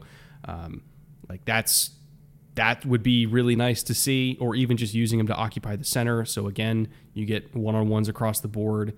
You know, using him on stunts, using him on twists, like using him in. Uh, e- even you can use him in a four man rush, uh, and use him. Um, how do I explain this without a diagram? So there's like a Uh-oh. whiteboard time. there's a five man pressure that can become a four man pressure uh, with a change call where like Fred is rushing, and if you get a running back fast to the flat, the edge will just peel off. Now I wouldn't want to waste Bosa on that, but if he's rushing from the other side, and then you know the, the their answer is a running back fast to the flat, which since he does quite a lot, you just peel off the edge, and then all of a sudden the tackle's blocking nobody and then you know the guards blocking a, a, three technique, and then Fred just comes right through. Like uh, San Francisco's done that several times this year. Like I just think all manner of using Fred as a pass rusher is is key in this one, uh, specifically because of how the Bengals pass protect with only five guys instead of six or seven. Be nice if they can find that balance. Speaking of balance, brings us to our last game, and this is the one I alluded to at the top, where people might say, "Why'd you pick that game?" Vikings versus Packers. Mm-hmm. First off, like barf, but we have to talk about them. These two teams, on average, and this is fascinating, split every year. Vikes are literally 8, 10, and 2 versus the Packers over the last 10 years. Like, you want a series that goes right down the middle? This is it. Eight wins, 10 losses, and two ties. Like, that is as close as it gets. One of the reasons we're talking about other it than, other than 10-10, you mean? Yeah. second I mean, second closest as it gets. but if if you go to those ties and went back and looked at them and looked at how close they were to being a win for either team, most likely, again, ties in the NFL, like even win, even single point, like field goal wins in the NFL. A couple calls go either way. The other team gets it. Like this is an incredibly even series. One of the reasons we're talking about this game is because of the Vikings mini resurgence, which we didn't predict last week. One of our many fallible calls. We expected that Vikings are going to lose that game. There's going to be more trade deadline talk. Nope, they pretty much smushed all of that because the Vikings offense, like microwave Kirk, will cover a lot, and lot is capitalized, lot of flaws, like almost any flaw. In fact, when he is throwing the ball like he was in the last game, he, I'm going to call that unstoppable. There were a bunch of throws he completed that I would basically give zero chance to. Like he was under pressure, getting hit. The guy was tightly covered. Put it right in there. All the numbers, like you just can't stop a perfectly thrown pass, and Microwave Kirk will throw a lot of perfect passes. Jordan Addison thriving in the absence of Justin Jefferson. A lot of people predicted that he wouldn't necessarily take the additional load as well, and that, you know, people would focus on him and that that would limit his production. I'm sorry, he looks like he did his last year at Pitt right now. He is winning everywhere at all three levels, short to medium game, and then immediately threatening with YAC. We talked about how important YAC is in a previous game. He's a problem right now. He is he is not just a guy subbing. Like he is a guy that defensive coordinators really quickly, like as soon as this week, are going to look at and go, okay, this is a focus. We need to see what we're going to do about him. We need to put a plan together for this one player because he's showing a level of dynamism or showed a level of dynamism against a previously really good pass defense that should definitely worry some people. But talk about balance. We talked about that coming into this game. Minnesota running game lacks balance right now. They're getting it done. They're passable, they're average, they're whatever you want to say, but man, do they miss the explosive run play that they used to get with Dalvin in his heyday. They don't they don't have a way to generate that right now. And so their runs are okay if you look at them from an efficiency standpoint. They were really bad to start the season. They've certainly come up, but like Cam Akers last week was like 3.1 a carry or something like it's just good enough to keep doing it but they're not getting anything out of that side of the ball. They're really doing it just to keep some balance. And then all of their sort of dynamism and explosiveness is coming out of the pass game. And in some ways that makes them easier to defend especially if Kirk has a cooler day. But um, what do you think the Packers need to do against a suddenly hot Vikings offense uh, respect Jordan Addison for one, and and I'm as guilty of this as anybody. Like I thought when Addison came out, a I thought he could go with the first round very easily. Like I like Jordan Addison mm-hmm. a lot. First round pick was totally cool with me. I saw him as a a very high end number two receiver that if you really needed him to be a number one, like a Tyler Lockett, like he he could do it for a stretch, but I, I never saw him as like dominant alpha number one like every single week you can count on him. And so going into this this test without justin jefferson against a very good niners d i was like oh, i don't know about this. Like you and all of a sudden he played like a true number one receiver in the nfl and got two more touchdowns. Like all this kid does is, is catch touchdowns. And i'm like okay i think i might have I think I might have underestimated Jordan Addison in the sense that he's not the number two receiver version of Tyler Lockett. He's again, he's the the one B version of Tyler Lockett, if that makes sense. Like you know, the guy that if DK's out, you're not worried about the pass game because he can play that role. And not to mention KJ Osborn stepped up, Brandon Powell Everybody. I mean, my God, everybody. When when Kirk's throwing the ball like that, it's everybody because he's putting it on him. And you know, we've seen Lamar put it on his receivers and them not catch it. Like Kirk put it on him, and they all caught it. It Yeah. was stunning. But but Addison in particular really um I don't want to use the word surprise like he didn't surprise me, but he exceeded what I thought he could have been when pressed into that role as like we need you to be a number 1 like and not just survive but but thrive. Like that that that was really really impressive to me. So um i think it's safe to say the vikings hit on that one you know all, Yep. all minnesota does is draft good receivers apparently. Uh, they're very very very good at that and, and addison's another one of those in a long train of success. Um, in terms of the vikings defense they are still blitzing like crazy. Uh, they will continue to blitz like crazy. What kind of annoys me is that just based on the personnel packages they're playing, arguably their most effective pass rusher has not been on the field because they've used a lot of packages with, one linebacker.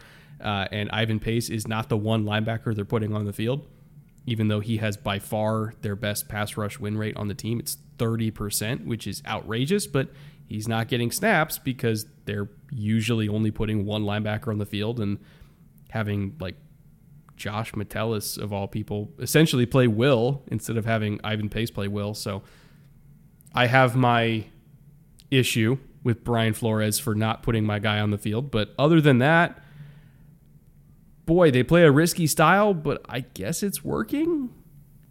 It'll pay off until it doesn't. And in terms of the Ivan Pace usage, it reminds me of a couple of other conversations we've had in other places this week about rookie usage. One was here, Joey Porter Jr., like, hey, he's playing really well. Why don't you play him more? And Quentin Johnston, like, you're playing him, but we don't really think you're using him right. Like, can you keep playing him, but put him back to what he was really good at doing in college? And Ivan Pace was really good at blitzing in college, like, second highest pressure rate in this entire class. Like, just a really, really good blitzer. Everybody knew that. He goes to Brian Flores. We're like, sweet, match made in heaven. And they don't use him that way.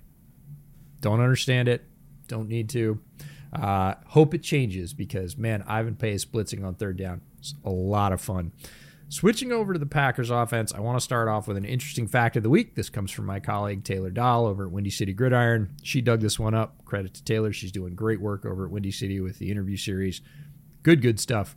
Packers haven't had a 300 plus yard passing game since December 12th, 2021. That is the longest streak in the NFL right now. And that's including a lot of Aaron Rodgers games in there. That is mostly Aaron Rodgers games if you're keeping if you're keeping score at home.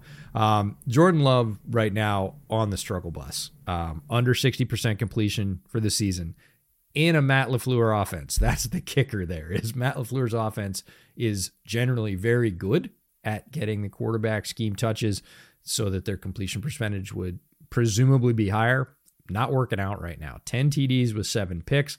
Not awful, but those are like rookie numbers. And some people might say, well, Jordan Love is a rookie. He's not. He's a third year player. He's seen a lot of football, but he is learning like a rookie. And those are rookie like production numbers. Um, has a QBR under 15. This is the one that's just a dagger. In two out of the last three games, the get right game against Denver helped out a little bit there, or it would have been three out of three. Like confidence is going to start to be a problem, not only for Jordan himself. Um, I, you know, don't know him, never interviewed him, don't know what he's like in terms of mental makeup, but the confidence outside of himself in terms of the overall offense. This is what happens when the weight of a team's success is put on one player or one unit and they don't deliver over a period of time. Like people start to grouse people start to go, What's going on here? Why don't we make a change? We're all out here playing as hard as we can. We're not getting results. Like, that's what I mean. Like, overall confidence. I know fan confidence, obviously, from checking some Packers media, is already in the toilet. But in terms of confidence, it really matters in the room amongst the players and the coaches. Like, if they continue not to be able to deliver on offense and Jordan's playing at this level, like it's to become a thing and it's not to be super long until that happens. Who was it in Packers media that you had a bet with about? Oh, it's not me. It's not me. That's Zim's bet with Peter Bukowski about. uh I think it's. Is was it, it passer rating? Well, because if it's passer rating, Justin, because I know the bet was like uh, Justin Fields against Jordan Love. It was either in QBR or passer rating. Um, yeah, or right EPA now, per play. I think it might. I think he might have given him EPA per play, which gives Justin the running, the rushing yards. But yeah, that one's Still, that one's like a two well, lane e- horse race right now. even passer rating's not close. Like it's yeah. it's still no. it's still pretty pretty far in, in Fields' favor. Um, I will say uh, on in regards to like the the Matt LaFleur offense and how we're used to seeing just guys be open all the time. Um, when I was when I was watching film preparing for this game, I noticed a lot of receivers. Honestly, structurally, it reminded me of the Matt Canada offense in in Pittsburgh in the sense that it's a lot of screenplays on downs that you don't typically expect a screen like second and short. We're calling swing screens um, you know, first and five. Like you get a, you get the benefit of a penalty, so it's first and five. Why don't we take a shot here? Nope, we're calling spacing. And the offense structurally, it's a lot of stuff at the sticks. It's a lot of receivers turning around and showing their numbers. And I know we're used to saying, "Oh, LaFleur is really good at scheming up guys to get open," and I still think he is. But he's not calling the offense that way. Like he is calling it like Canada is calling the Steelers offense. And I would I would almost say it feels like the training wheels are on. And he's calling it very conservatively. He's calling it very scared to let his quarterback throw down the field because good things generally don't happen when they throw it down the field. And so structurally, everything's always contested because again we're, we're having to to throw into these windows where guys are sitting down in between zones and then you know it gets turn around catch the ball get tackled. Like that's that's what it is right now. To the point where the packers have uh, the second highest percentage of their routes being contested. 19.5% that's that's a lot of routes being contested. Um, that is second only behind or sorry third uh, behind only the Steelers and the Falcons. The Steelers are second and only by like 0.6%. So it's rough out there to be a Packers receiver because you're not really given an opportunity to, you know, run into space deep down the field. You're not really given an opportunity to work in the deep intermediate area of the field. Like they're just not really calling that type of stuff because they're calling a very safe offense structurally because I just don't think they trust Jordan to make those throws. I mean, as a team, the Packers have um, the uh, completion rate on throws of 20 plus yards down the field of 21.2%. Like the Bears, the Bears, EJ. The Bears are at 48% on 20 plus yards down the field. Like it's it's not good. It's not good. And and they're calling the offense like they don't trust their quarterback. And it's not like Love played terribly last week. Like he wasn't objectively horrible, but just looking at the offense, it feels like they are designing it in a way where he can't be horrible because they're afraid of him being horrible if they open it up. And that might be an even worse problem if we're being honest about it. Yeah, it reminds me of the baseball stat war, you know, wins above replacement in terms of a replacement level player, that being a, um, an even line in that statistic.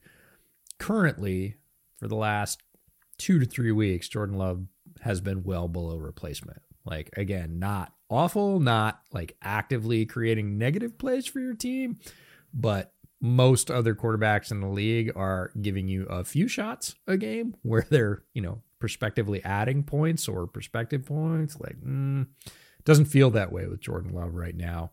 And from an efficiency standpoint, Aaron Jones was pretty effective in his return, 4.4 a carry.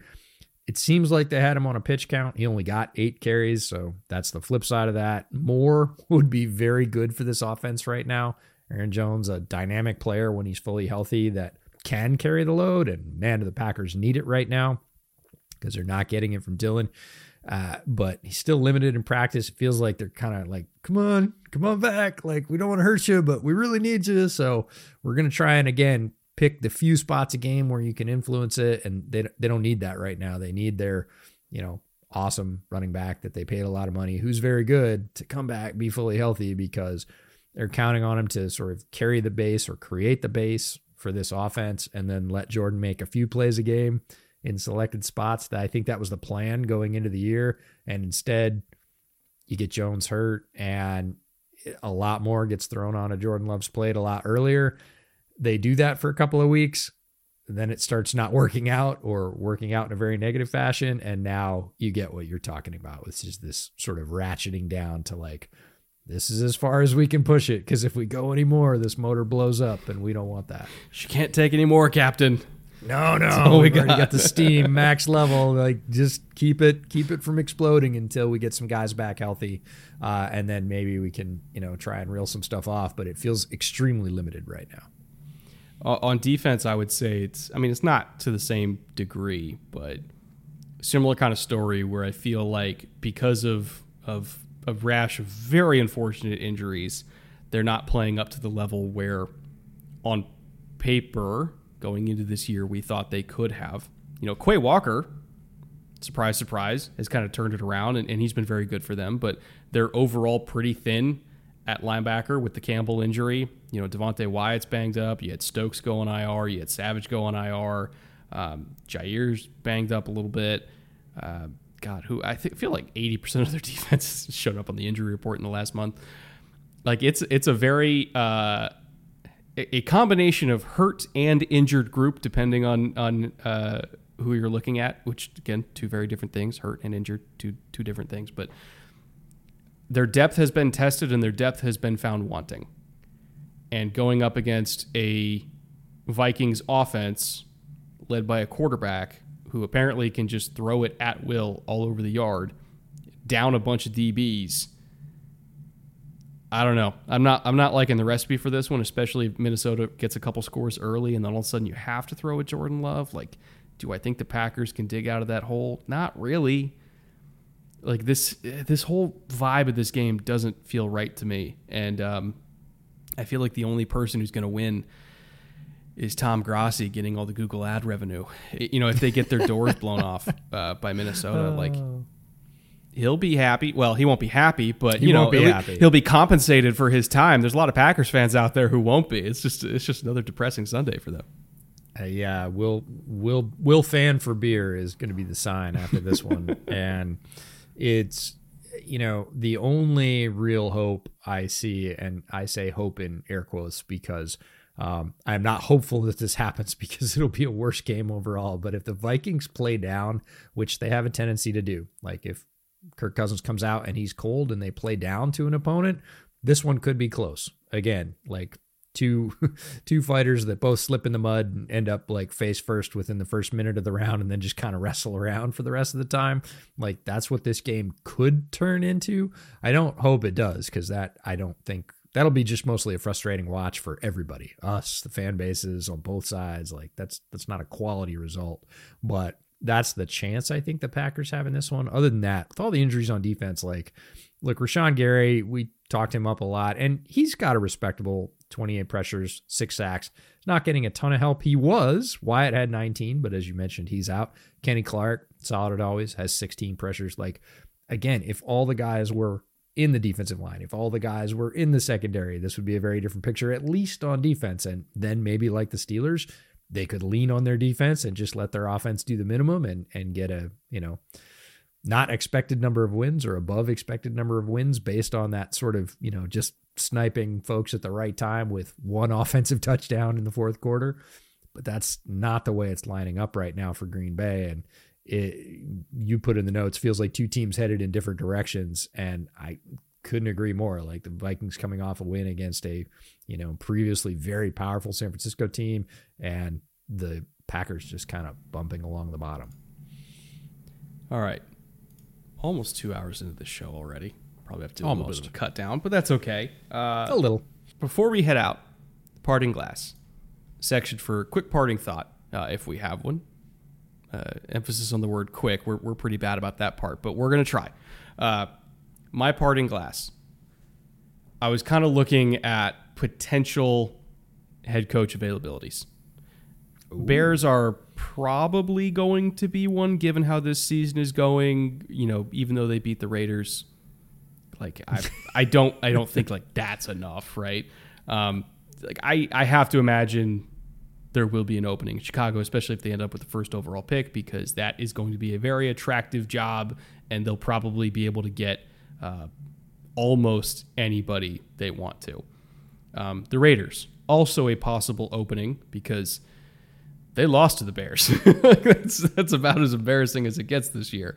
Uh, and it kind of depends on what the McDaniels contract looks like and how much uh, Mark Davis is willing to pay Josh to not coach the team next year after he's already paying Jon Gruden to not coach the team. Like Davis can afford it. The money is there, but it's more about if he wants to again get a new coach. Um, we'll see. The finances of it make make things kind of interesting there. Uh, Tennessee, dark horse, also kind of possible as a head coach opening, seemingly because it feels like Carthon is more the one guiding that ship right now. Uh, I don't think Vrabel would have traded Kevin Byard. I think Carthon would have, you know, because Carthon's trying to collect assets. He's trying to position himself to rebuild a team that arguably is in need of a teardown and rebuild. Uh, looking around the league at the other bad teams, uh, we know Daboll's safe, Belichick is safe. He just got extended. Uh, Sean Payton's probably safe.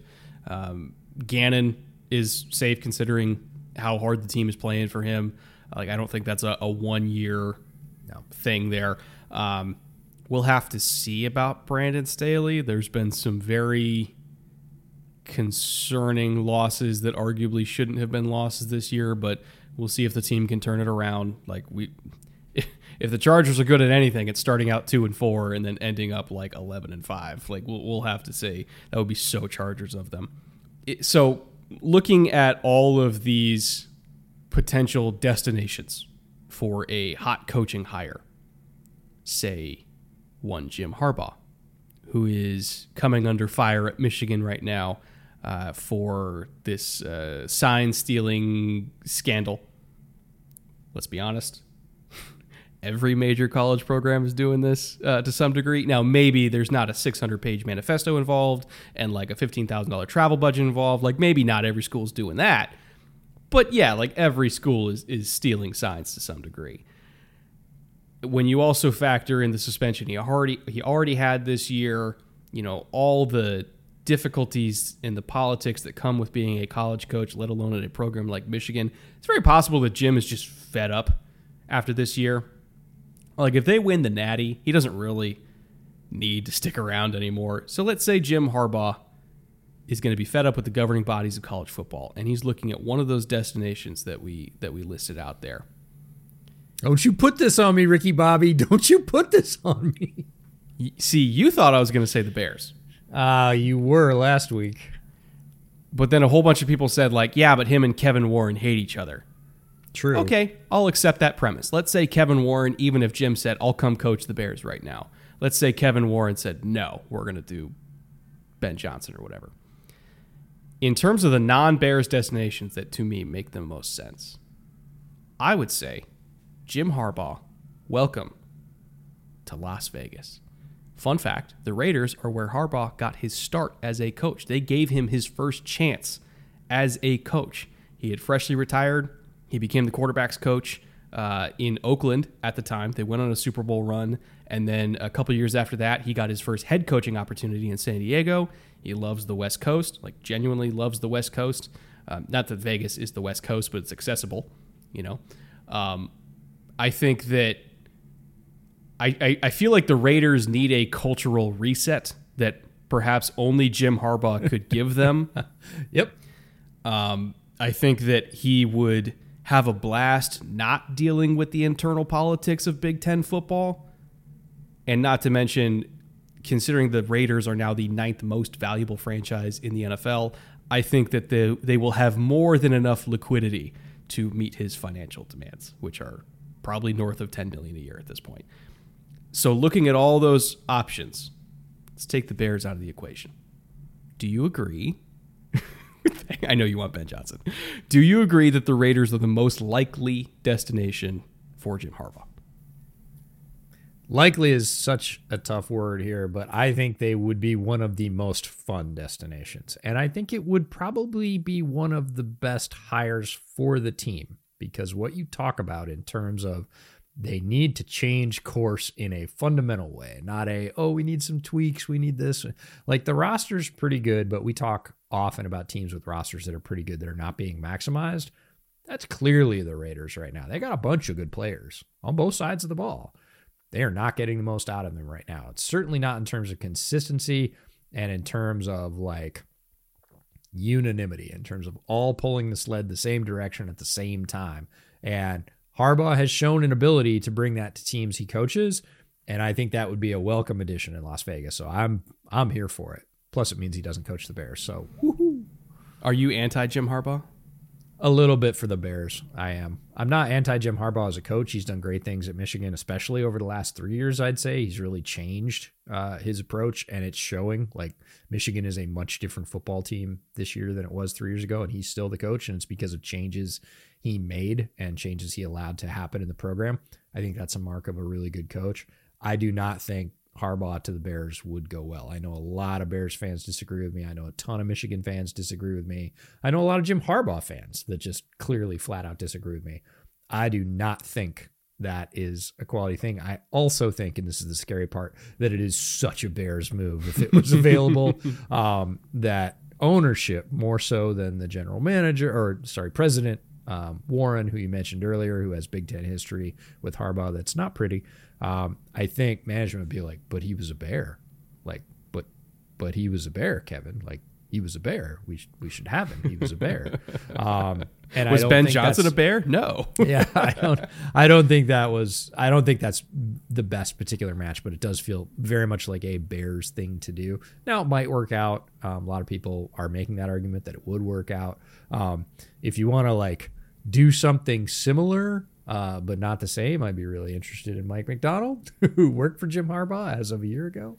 That would be fun. Uh, I, uh, but yeah, I, I get the sense that if if Harbaugh is leaving Michigan, I think Michigan gets McDonald.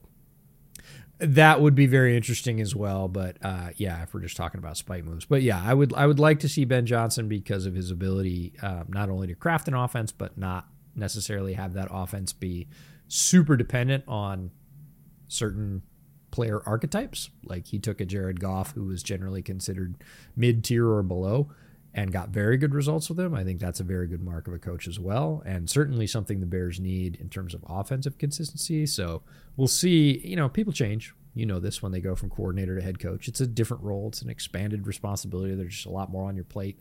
Some people handle that really well. Some people don't. Who knows? Um, we'll see what happens.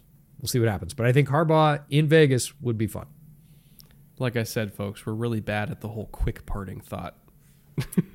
we'll I'm, give you parting thoughts. I can't guarantee it'll be quick. I'm gonna do better. All right, set the watch. I think okay. I can do it in two minutes. Go for it. All right. I love things in the NFL that are not as they first appear. If you look at Steelers running back Jaylen Warren, you'll see a guy who's five foot eight tall and assume that he's probably a liability in pass pro. Then if you look a little bit farther into those weight stats you were talking about earlier, you go, huh, 215 pounds packed onto that five eight frame. I don't know, maybe. Might give you some pause about your take as a, yeah, built like an absolute fire plug. Then if you look at tape, you'd see something completely different. You would see Warren lighting into anybody and everybody that enters the pit backfield and lighting them up. Not just engaging them, but like blasting them. He is violent in pass pro.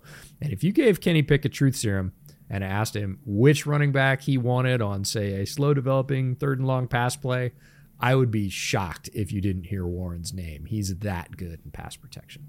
And that was less than two minutes. Also, a very good receiver. Yes. So, just in general, put him on the field on third down, and and you're going to profit. Really good player. Fully, I think, honestly. I think he's better than Najee this year. Really uh, he gives them a different dynamic, and certainly I think most people, especially if you stacked up Najee, who's much taller, solidly built, and then look at Warren, who's a little bit shorter and certainly a little bit faster. People just tend to think, oh, third down back, you know, more explosive. But oh, geez, what's going to happen when that defensive end gets loose? Take a look at what Warren does to those folks. He uses leverage to his advantage. Power pack of a player, really fun. I'm with you. I would not. I don't think the drop off would be very much at all if if Najee's out for a couple games with an ankle and Warren starts. Yeah, this this is not a Theo Riddick type third down back. No, this dude's yoked. Um, all right. We're going to get out of here because we're approaching two hours on the show. Uh, I want to thank all of our sponsors for helping to make it possible. I want to thank our executive producers uh, over on the Patreon Marat, Consti, Andrew, Liam, Connor, and Mike L. I also want to thank Homage for working with us. Uh, EJ, you're working. You're you're wearing a, an Homage hoodie because they got a national park series. So you got the Denali uh, yeah, and it the cool thing about their national park series is not only does it look cool and of course feel great, five percent of all the purchases go to support help support national parks causes, which is awesome. I love spending time outside. Um, think those places are really important to to who we are as a country, and I was thrilled to find out that they were given back through this program. So definitely asked one for mine in the quarterly order, and uh, love the design. It's just as comfy as all the other ones. Um, you know, so really happy that they're a supporter of the program. They've been great partners. And, you know, hey, if you want to support national parks and support us, use the link in the description. Any anything you purchase, national parks, baseball, hockey, soccer, football, they have some college gear, like any of that stuff. If you use the link, help support the podcast. Want to thank everybody if you're still here this late in the show for being here this late in the show. Champs. Uh, Champs. Definitely helps the YouTube YouTube algorithm, so to speak. Um, and if you're listening on the audio only version, we also appreciate you too. There's a lot less of you guys, but you're very special to us as well. Um, we'll see you back here Monday for our week eight recap, where once again, I have no expectations of us to be correct about anything, and uh, we'll go over all the fun and uh, probably new ways that we've discovered to be flat out wrong about the NFL. So uh, make sure to come back in a few days for that. And uh, until then, cheers.